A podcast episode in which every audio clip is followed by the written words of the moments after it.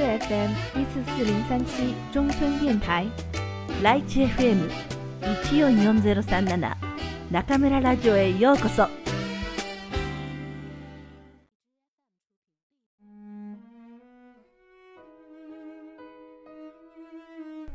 皆さんこんばんは。今夜も中村ラジオへようこそ。私は当ラジオ局のディスクジョッキー中村です。今日は皆さんにある若い女性のお話をしたいと思います。彼女の名前は小林真央さん。かつてニュースキャスターとして大変人気があった美しい女性です。先月6月22日、小林真央さんはご自宅で、ご家族に見取られながら34歳の若さでこの世を去りました。最後にご主人に、愛してるの一言を残して。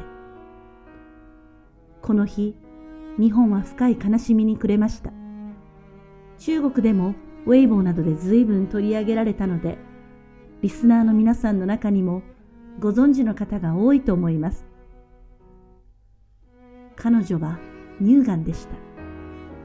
2014年10月に進行性の乳がんであると診断されたそうです。当時、3歳と1歳の子供を抱えていた真央さん。その心中たるや、いかばかりのものだったでしょう。真央さんははじめ、自分が癌であることを公表せず、それまで同様、ご主人である歌舞伎役者、市川海老蔵さんの舞台活動を支えていました。しかし、2016年に入り、病状は深刻な状態になったそうです。市川海老蔵さんは、2016年6月9日、記者会見を行い、真央さんが乳がんであり、深刻な状況であることを公表しました。私はこの時点で彼女が癌であることを知ったのですが、大変驚きました。実は私の母も私が大学生の頃乳がんで手術を受けました。私にとって乳がんは決して遠い病気ではありません。陰ながら彼女の回復を祈っていました。真央さんは闘病中の2016年9月1日にブログ心を解説し自分の素直な気持ち、病魔と戦う強い気持ちを世の中に発信し始めました。私も読者の一人となって彼女の言葉を心待ちにしていました。ブログは死去3日前の2017年6月20日まで352回更新され、250万人以上の読者を集めました。英国放送協会 BBC は毎年11月、世界中から人々の心を動かす大きな影響力を持った女性を100人選んでいますが、勇気を持って病状を報告し、笑顔で戦い続ける真央さんは、2016年度の今年の女性100人の一人に選出されました。今回は、真央さんが BBC に寄稿した彩り豊かな人生という手記を皆さんにご紹介したいと思います。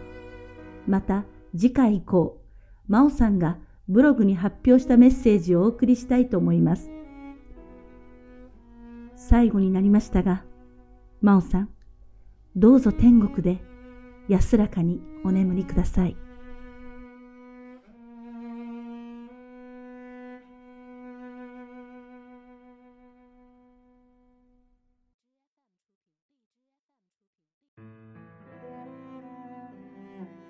彩り豊かな人生小林真央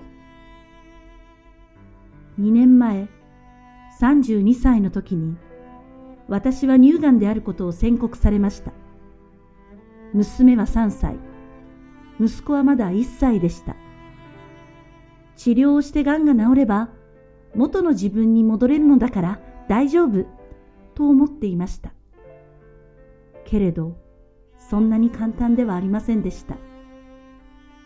今も私の体は癌と共にあります。私はテレビに出る仕事をしていました。病のイメージを持たれることや弱い姿を見せることには恐れがありました。なので当時私は病気を隠すことを選びました。隠れるように病院へ通い、周囲に知られないよう人との交流を断ち、生活するようになっていきました。一年八ヶ月、そんな毎日を続けていたある日、緩和ケアの先生の言葉が私の心を変えてくれました。癌の影に隠れないで。私は気がつきました。元の自分に戻りたいと思っていながら、私は影の方に、影の方に望んでいる自分とはかけ離れた自分になってしまっていたことに、何かの罰で病気になったわけでもないのに、私は自分自身を責め、それまでと同じように生活できないことに、失格の烙印をし、苦しみの陰に隠れ続けていたのです。それまで私は、すべて自分が手をかけないと気が済まなくて、すべてすべてやるのが母親だと強くこだわっていました。それが私の理想の母親像でした。けれど、病気になって、すべてすべてどころか、全くできなくなり、しまいには入院生活で子供たちと完全に離れてしまいました。自分の心身を苦しめたまでのこだわりは、失ってみると、それほどの犠牲をはたく意味のあるこだわり、理想ではなかったことに気づきました。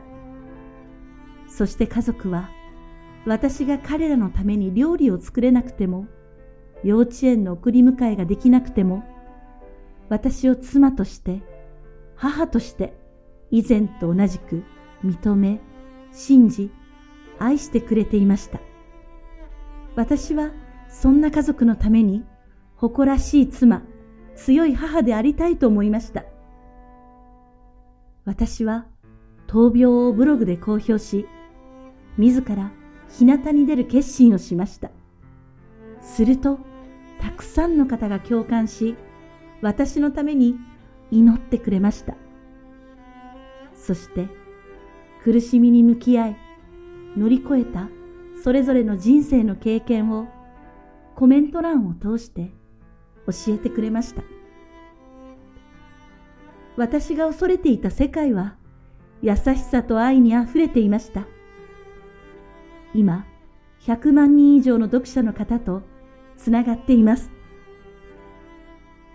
人の死は病気であるかにかかわらず、いつ訪れるかわかりません。例えば、私が今死んだら人はどう思うでしょうかまだ34歳の若さでかわいそうに。小さな子供を残してかわいそうに。でしょうか？私はそんな風に思われたくありません。なぜなら病気になったことが私の人生を代表する出来事ではないからです。私の人生は夢を叶え、時に苦しみもがき、愛する人に出会い、二人の宝物を授かり、家族に愛され、愛した彩り豊かな人生だからです。だから、与えられた時間を病気の色だけに支配されることはやめました。なりたい自分になる。人生をより彩り豊かなものにするために。だって、人生は一度きりだから。